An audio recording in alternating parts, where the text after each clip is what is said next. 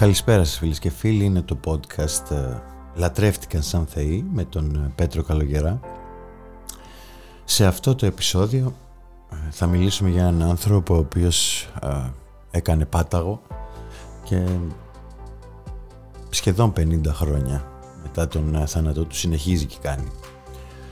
Οι περισσότεροι αναφέρονται σε αυτόν ως ο βασιλιάς. Κάποιοι μάλιστα, αν τον μπεις με το κανονικό του όνομα, ε, μπορεί να σε διορθώσουν. Σου λένε όχι Elvis Presley, αλλά The King. E-Daily Podcasts Από τη δεκαετία του 50 μέχρι και σήμερα κανένας άλλος ε, καλλιτέχνης δεν έχει προκαλέσει τέτοια μανία στο κοινό για τόσο μεγάλο χρονικό διάστημα όπως ο Elvis Presley όπως τον λένε στην Αμερική. Υπήρξαν αρκετοί που το κοινό το τους έβλεπε, έβγαζε τσιρίδες από τον ενθουσιασμό του που ε, έκαναν επιθέσεις ε, για να τους, αποσπάσουν ένα κομμάτι από, τα ρούχα τους. Ε, αλλά ο Έλβης ήταν κάτι παραπάνω από αυτό. Γιατί δημιούργησε το πρότυπο του Σταρ για αρκετούς ήταν ο Μεσσίας ο Μεσσίας που θα τους μετέφερε από μια πιο σεμνότυφη εποχή όπου τα περισσότερα πράγματα απαγορεύονταν ε, σε μια εποχή επανάστασης, ε, μιας επανάστασης στη μουσική, στη διασκέδαση και φυσικά στο σεξ. Γι' αυτό και από πολλούς λατρεύτηκες σαν Θεός εν τέλει ε, με αρκετούς συγγραφείς να έχουν, να έχουν μπει στη διαδικασία να ερευνήσουν την έννοια αυτή. Δηλαδή ότι ο Έλβης για πάρα πολλούς φαν του ε, δεν ήταν απλά ένα στάρ, αλλά μια θεότητα της ροκ, του rock and roll αν προτιμάτε. Αργότερα και κατά τη διάρκεια της ζωής του είχε βρει πάρα πολλούς μιμητές ανθρώπους που ντύνονταν σαν αυτόν και τον μιμούνταν. Ε, οι Beatles ήταν ένα παράδειγμα ε, όταν ξεκίνησαν στη, την καριέρα τους, όταν ήταν ακόμα έφηβοι, ε, κουρεύονταν, ντύνονταν και κινούνταν ε, σαν τον Elvis. Και πολλοί το κάνουν μέχρι και σήμερα, δηλαδή ντύνονται, κινούνται, μιμούνται τη φωνή του Elvis και μάλλον συμφωνούμε ότι αυτό δεν είναι και κάτι απλό, δηλαδή δεν συμβαίνει με πολύ κόσμο. Ε, δηλαδή πόσοι καλλιτέχνες συγκέντρωσαν αυτή τη λατρεία στο πρώτο από τους ε, που επιμένει εδώ και 46 χρόνια και παραμένει και παγιωμένη γιατί συνεχίζεται και δεν φαίνεται να εξασθενεί αλλά και έναν απόσπαστο κομμάτι της αμερικανικής κουλτούρας γιατί ο Elvis είναι έναν απόσπαστο κομμάτι της ε, αμερικανικής κουλτούρας έτσι κι αλλιώς. Ε, λοιπόν, με αυτούς τους συσχετισμούς ε, μπορούμε να πούμε ότι ο Έλβης λατρεύτηκε σαν Θεός και σε αυτό το επεισόδιο θα ανατρέξουμε στο παρελθόν του για να δούμε από πού ξεκίνησε όλη αυτή η λατρεία και ύστερα να πούμε δύο παραδείγματα που αποδεικνύουν ε, του λόγου του αληθές. Ο βασιλιάς ε, δεν παραμένει απλά βασιλιάς, λατρεύτηκε σαν κάτι παραπάνω από αυτό και εν ζωή και μετά το θάνατό του. Ε, γι' αυτό και παραμένει πάνω απ' όλα ένα σύμβολο που ξεπέρασε και την αρχική του σημασία αλλά και την αρχική του υπόσταση.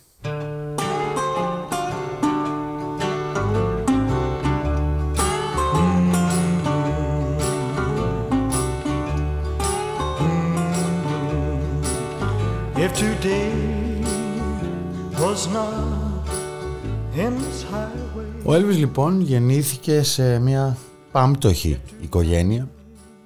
Ε, τόσο φτωχή που κάποιες μέρες ε, δεν υπήρχε ούτε φαγητό. Γεννήθηκε στο Τουπέλο ε, του Μισισίπη και μετακόμισε με την οικογένειά του αργότερα στο Μέμφις του Τένεσί ε, όπου ο Έλβης ξεκίνησε να κάνει οντισιόν αφού είχε τρέλα με τη μουσική έχοντας ξεκινήσει να γρατζουνάει κιθάρες από τότε που ήταν 11 ετών. Μετά από μία από αυτές τις οντισιόν το τηλεφώνημα ήρθε για να ξαναπάει να τον ακούσουν και σιγά σιγά τα επόμενα χρόνια ε, θα χτιζόταν μια σπουδαία καριέρα γύρω από το brand name ε, πάντα γιατί κάτι τέτοιο έγινε. Το brand name που, που λεγόταν Elvis Presley. Μεγάλο ρόλο σε αυτό, αυτή τη δημιουργία του brand name ε, έπαιξε και ο ατζέντης του, ο συνταγματάρχης των Πάρκερ, ε, με τον Elvis να κλείνει χάρη σε αυτόν την πρώτη του συμφωνία που ήταν εκτός του Νότου γιατί αρχικά ε, ο Elvis είχε γίνει γνωστός μόνο στον Νότο και όχι σε, όλο, σε όλη τη χώρα και η επιτυχία από εκεί και πέρα ήταν ε, θέμα χρόνου, δεν άργησε καθόλου να έρθει και ο Elvis όπου έμπαινε έβλεπε τον κόσμο να τσιρίζει, να κλαίει, να λιποθυμάει και να τον κοιτάει με ένα δέος που δεν ήταν και πολύ συνηθισμένο. Deborah, Deborah, Deborah Paget, I want you to meet Elvis Presley.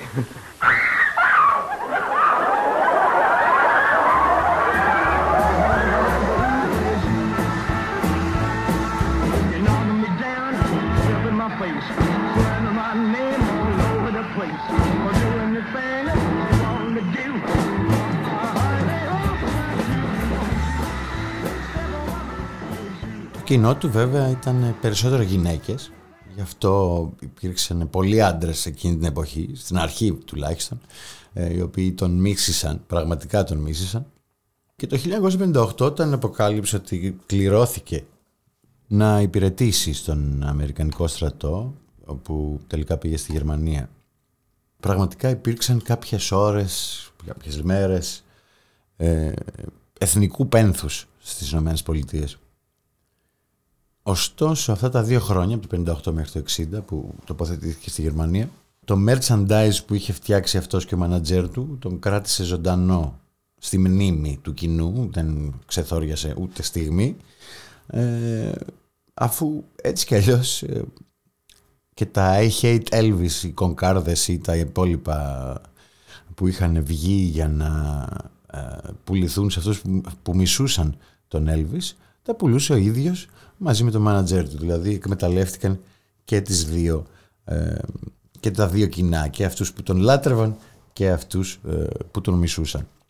Γιατί ήταν ένας καταλήτης έτσι κι αλλιώς ο Έλβης για εκείνη την περίοδο πραγματικά με εκατομμύρια ανθρώπους να τον ακολουθούν ε, και να τον μιμούνται βεβαίως όπως είπαμε και πολλοί μετέπειτα στάρ της ροκ σίγουρα του οφείλουν την έμπνευση και μέρος από την επιτυχία τους. Για παράδειγμα, ο Bruce Springsteen ε, είχε πει χαρακτηριστικά ήταν σαν να ψιθύρισε το όνειρό του στα αυτιά μας και εμείς αμέσως να το ονειρευτήκαμε. Τέτοια πειθό είχε ο Έλβης ε, σε εκείνη την περίοδο προς το κοινό τόσο καταλητικό ρόλο ε, έπαιξε. Τον λάτρευαν λοιπόν σχεδόν όλοι και όσοι δεν το έκαναν δεν τους ήταν ποτέ αδιάφορος. Ε, τον έβρισκαν ελεηνό, τον έβρισκαν άθλιο, αλλά πάντα προξενούσε ένα συνέστημα. Δεν υπήρξε αδιάφορος σε κανέναν εκείνη την εποχή ο Έλβης. Ε, για παράδειγμα, οι ιεροκήρυκες και λοιποί αναλυτές ε, τον, μέχρι που τον αφόριζαν, βρίσκοντας οτιδήποτε για να τον κατηγορήσουν. Ωστόσο, σε κάθε του εμφάνιση ο κόσμος δεν καταλάβαινε τίποτα, δεν πτωούνταν και τον λάτρευε σαν κάτι περισσότερο από άνθρωπο, σαν σύμβολο, σαν εικόνισμα και κάτι περισσότερο ίσως. Her hair is soft and her eyes are oh so blue. Και εκείνος, ε, η αλήθεια είναι ότι μπορεί να ήταν τολμηρός με τις κινήσεις του, το βλέμμα του και γενικά με τη γλώσσα του σώματός του αλλά πάντα εμφανιζόταν ευγενικός, γλυκομίλητος ε, και κάποιες φορές ντροπαλός. Και αυτός ο συνδυασμός της ταπεινότητας ε, μαζί με την αυτοπεποίθηση ε, που τον διέκανε τον συνόδευσε σε όλη την πορεία της ζωής του και μέχρι το θάνατό του αγιοποιώντας τον με έναν τρόπο μπροστά στα μάτια των ε, θαυμαστών του. Ο θάνατός του ήρθε νωρίς, σε ηλικία 42 ετών, στις 16 Αυγούστου του 1977. Η έπαυλή του που είχε αγοράσει στο Μέμφις του Τενεσί ονομαζόταν Graceland ένα όνομα που από μόνο του έχει ένα θρησκευτικό χαρακτήρα. Και αυτό το όνομα κράτησε βέβαια και μετά το θάνατο του Πρέσλι, ε, ο οποίος ε, θαύτηκε μέσα στο έδαφος της έπαυλης που είναι περίπου 56.000 τετραγωνικά μέτρα. Αρχικά η εκτελεστής της διαθήκης του ήταν ε, η Πρισίλα Πρίσλεϊ, η οποία βρέθηκε μπροστά στο δίλημα να την πουλήσει σε κάποια στιγμή στην αρχή. αλλά της μπήκε η ιδέα στο μυαλό και έψαξε τον τρόπο που λειτουργούν κάποια άλλα τέτοια αξιοθέατα σαν μουσεία και αποφάσισε εκεί να προσλάβει έναν μάνετζερ για να, την, για να μετατρέψει την έπαυλη σε κάτι τέτοιο. In Memphis, Tennessee today, thousands of people attended the first public viewing of Elvis Presley's gravesite. Bob Jimenez reports. The Elvis Presley faithful, standing in the cold and rain, standing in a line for hours, waiting to see the grave of their hero. Some people came here early yesterday and stood outside Graceland Mansion all night. After Presley's body was moved here two months ago, crowds of sightseers began congregating. Now, for the first time, they are being allowed to see the grave. There is no admission charge. A family spokesman said the fans deserve it. It is their reward.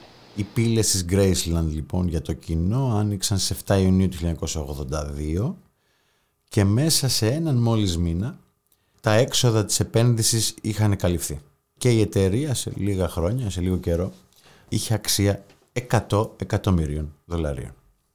Κάθε χρόνο λοιπόν, στην επέτειο του θανάτου του, στην Elvis Week, γίνεται μια ακολουθία, μια πομπή μέσα στην Graceland με χιλιάδες κόσμο ε, να έρχονται από όλη την Αμερική, από όλη την, τις Ηνωμένες Πολιτείες, αλλά και το εξωτερικό για να αποτίσουν φόρο τιμής στον Elvis ε, με την τελετή να είναι σε πολλά της σημεία θρησκευτική.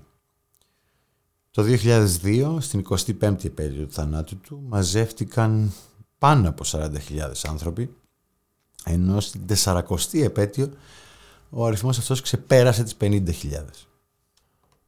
Και δεν είναι απλό καθόλου, γιατί πολλοί επισκέπτες ε, αρκετές φορές ε, σχεδιάζουν την επίσκεψη αυτή για πάρα πολλά χρόνια, που κατά τη διάρκεια της λοιπόν, με έναν αγιογραφικό τρόπο, ακούνε για, το, για τη ζωή του βασιλιά Έλβης βάζοντας τα ακουστικά στα αυτιά τους έναν βασιλιά που για, όχι για όλους αλλά για αρκετούς από αυτούς έχει μετατραπεί σε κάτι σαν Θεό. Κάτι που αποδεικνύεται και λίγο αργότερα αφού πολλοί όταν φτάνουν στην περιοχή που είναι ο τάφος του προσεύχονται, γονατίζουν μπροστά στον τάφο με δέος και καμιά φορά τραγουδούν σε ρυθμούς ψαλμοδίας κάποια από τα τραγούδια του. Αρκετοί από αυτούς που πηγαίνουν μέχρι εκεί είναι ντυμένοι όπως ήταν εκείνος ε, με τους Elvis impersonators όπως λέγονται αυτοί που δίνονται και μιμούνται τον Elvis να είναι ένα μεγάλο κομμάτι της κουλτούρας που έχει δημιουργηθεί γύρω από τον βασιλιά της rock and roll με τον αριθμό τους που είναι μεγάλος και την προσπάθεια μίμησης αλλά και τον σεβασμό που δείχνουν σε αυτό που κάνουν ε, να έχουν μετατραπεί σε κάτι περισσότερο που αποδεικνύει επίσης ότι ο Έλβης λατρεύτηκε σαν κάτι περισσότερο από άνθρωπος. Οι Elvis impersonators λοιπόν υπάρχουν παντού. Πολλοί από αυτούς, οι περισσότεροι ίσως βρίσκονται στο Las Vegas που μεταξύ άλλων εκτός από το να βγαίνουν φωτογραφίες με τουρίστες τελούν και γάμους ως ιερείς. We are gathered here today in Las Vegas on this very exciting and joyous occasion to join together in marriage Jeff and Carrie. Jeff and Carrie, if you two are here today at this altar, before myself and this witness, then we're assuming you two have finally arrived. Τόσο σημαντικό και τόσο λογικό φαίνεται σε πολλούς και συμβαίνει τόσα χρόνια ότι η μορφή δηλαδή του Elvis είναι τόσο ιερή που μπορεί ακόμα και να δώσει τις ευλογίες της ώστε να παντρευτεί ένα ζευγάρι. And say Jeff with this ring. I promise you all my love. I promise you all my life. I will never leave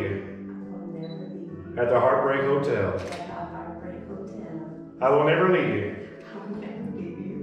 At the Heartbreak Hotel. I will never leave you. At any hotel. I will love you tender forever. Perfect. Now, whenever you're ready, Carrie, go ahead and give Jeff's hand a little kiss now, too, and hold that for the camera, too, please. Perfect. Το 1992 στο βιβλίο του Elvis Presley The Cult of the King ο συγγραφέας και ανταποκριτής του BBC σε θέματα θρησκείας Ted Harrison Ε, αναλύει το ταξίδι του προς την Graceland και περιγράφει ένα σκηνικό που παραπέμπει σε, σε θρησκεία ας πούμε και σίγουρα σε μια λατρεία που ξεπέρνα την ανθρώπινη υπόσταση. Μίλησε με ανθρώπους που είπαν ότι νιώθουν την παρουσία του Elvis καθημερινά δίπλα τους και με κάποιους που λένε ότι δεν πέθανε ποτέ, που κάτι που έχουμε ακούσει όλοι μας, ότι ε, υπάρχει σαν φήμη. Η πιο χαρακτηριστική δήλωση που μεταφέρει ο συγγραφέας στο βιβλίο του είναι αυτή ενός ε, μεθοδιστή ιερέα του οποίου η εκκλησία δεν βρίσκεται μακριά από την Graceland και είναι πάνω σε μια οδό, σε μια λεωφόρο που φέρει το όνομα του Elvis Presley. Λέει λοιπόν ότι μερικά άτομα που φαίνεται να μην έχουν κανέναν σκοπό στη ζωή τους και αναζητούν έναν, βρίσκουν αυτόν τον σκοπό στον Elvis και ίσως τον χρησιμοποιούν ως Θεό. Μερικοί από αυτούς τον θεωρούν Θεό, αν κρίνω από την αφοσίωσή τους. Το μήνυμα που βρίσκουν στη λατρεία είναι ίσως ένα μήνυμα ελπίδας, ότι ο Έλβης μεγάλωσε άσημος, φτωχός και αργότερα έκανε μεγάλη επιτυχία. Αν εκείνος μπόρεσε να το κάνει αυτό, τότε ίσως και άλλοι άνθρωποι μπορούν. Σύμφωνα με τον Χάρισον λοιπόν, αυτοί οι άνθρωποι που ντύνονται, μιλάνε, φέρονται και τραγουδούν σαν τον Έλβης, το έχουν βάλει, ίσως το έχουν βάλει σκοπό από μικρή, δηλαδή αυτό, αυτή τους η, η επιλογή είναι, τον συνοδεύει σε όλη τους τη ζωή. Ε, για άλλους βέβαια μπορεί να είναι και ένας τρόπος για να βγάλουν απλά χρήματα, όπως είχε κάνει και ο Quentin Tarantino, ώστε να βρει χρήματα και να καταφέρει να γυρίσει το Reservoir Dogs. Αλλά όπως λέει αργότερα ο Χάρισον, ε, οι impersonators του Elvis είναι οι αντιπρόσωποι του στη γη. Είναι κάτι σαν ιερείς που εκπροσωπούν οποιαδήποτε θρησκεία. Είναι σαν κάποιοι ιερείς που εκπροσωπούν τον Elvis.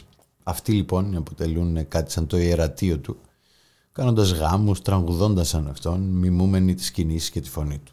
Υπάρχουν αρκετοί συγγραφείς που υποστηρίζουν αυτό και υπάρχουν και αρκετοί που δεν το υποστηρίζουν, ε, διαφωνούν δηλαδή με τη θρησκευτική πλευρά του θέματος. Παρ' όλα αυτά όλοι συμφωνούν σε κάτι, πως υπάρχει αυτή η θρησκευτική εικόνα του Elvis στην pop κουλτούρα, ότι δηλαδή στη συλλογική συνείδηση του κόσμου ο Elvis λατρεύεται σαν κάτι το θείο, σαν κάτι παραπάνω από ανθρώπινο. Αρκετοί από τους ε, πολύ φανατικούς θαυμαστές του διηγούνται την ιστορία του με πολύ θρησκευτικό τόνο, δηλαδή ότι γεννήθηκε φτωχός σε ένα σπίτι λίγο μεγαλύτερο από στάβλο και πέθανε προδομένος από τους φίλους του. Στο Τουπέλο μάλιστα, στη γενετηρά του, στο Μισισίπι, ε, υπάρχει ένα παράθυρο διακοσμημένο με γυαλί στο τοπικό εκκλησάκι όπου αναπαρίσταται η μορφή του Έλβης. Ε, ο κόσμος βέβαια εκεί αρνείται ότι έχει γίνει για θρησκευτικούς λόγους, αλλά παρόλα αυτά είχε την ανάγκη να βάλει τη μορφή του Έλβης στο εκκλησάκι του, ε, αφού η σύνδεση μαζί του είναι πνευματική και ξεπερνάει τα ανθρώπινα δεδομένα. Όταν ε, πέθανε λοιπόν, ε, όπως είπαμε και πριν, ε, υπήρξαν πολλοί που δεν πίστεψαν ότι πέθανε και υπήρξαν αρκετά περιστατικά με ανθρώπους να υποστηρίζουν ότι τον είδαν. Βέβαια αυτό είναι πολύ εύκολο γιατί υπάρχουν οι impersonators. Αλλά όντως πίστεψαν ότι είδαν τον Elvis Presley. Πράγματι η φήμη ότι ο Elvis δεν πέθανε και ζει κάπου ήταν γνωστή σε όλο τον κόσμο και στην Ελλάδα. Την είχαμε ακούσει πάρα πολλές φορές ε, όσο μεγαλώναμε. Κάτι που έχει γίνει και με άλλους στάρ βέβαια. Βέβαια ο Elvis έχει και ένα χαρακτηριστικό που έχουν όλοι οι άνθρωποι που λατρεύτηκαν σαν θεοί. Προκάλεσε μόνο ακραία συναισθήματα. Ή λατρεύτηκε ή μισήθηκε. Και αυτό είναι ένα χαρακτηριστικό όλων αυτών των ανθρώπων όπως θα έχετε ακούσει και στα προηγούμενα podcasts. Μπορεί λοιπόν ο ίδιος να τραγούδισε ξεκάθαρα και σαφέστατα ότι There is no other God but God δηλαδή ότι δεν υπάρχει άλλος Θεός παρά μόνο ο Θεός αλλά φαίνεται πως υπάρχουν ακόμα και σήμερα κάποιοι που διαφωνούν μαζί του γιατί στο όνομά του στο όνομα του βασιλιά, ενός βασιλιά τίτλου που δεν αμφισβητείται από κανέναν ε, υπάρχει όντως μια λατρεία, μια συνολική εικόνα ενός ανθρώπου που ξεπέρασε κατά πολύ τα όρια του και κατάφερε να γίνει κάτι παραπάνω από θρύλος.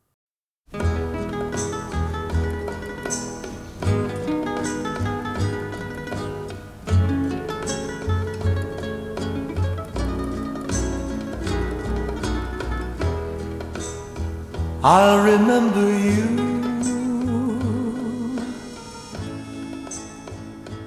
Αυτός ήταν λοιπόν ο Elvis Presley. Η Presley, δεν θα τα χαλάσουμε σε αυτό. Ε, ο άνθρωπος που γεννήθηκε πάμφτωχος που κατάφερε να γίνει βασιλιάς της rock and roll που λατρεύτηκε και μισήθηκε που σχεδόν 50 χρόνια μετά το θάνατό του ε, είναι ένα brand name που παραμένει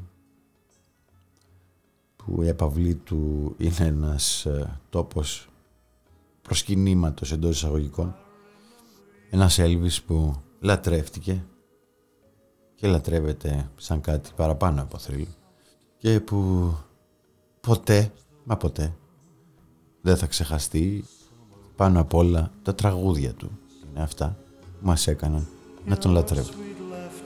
Γεια σας.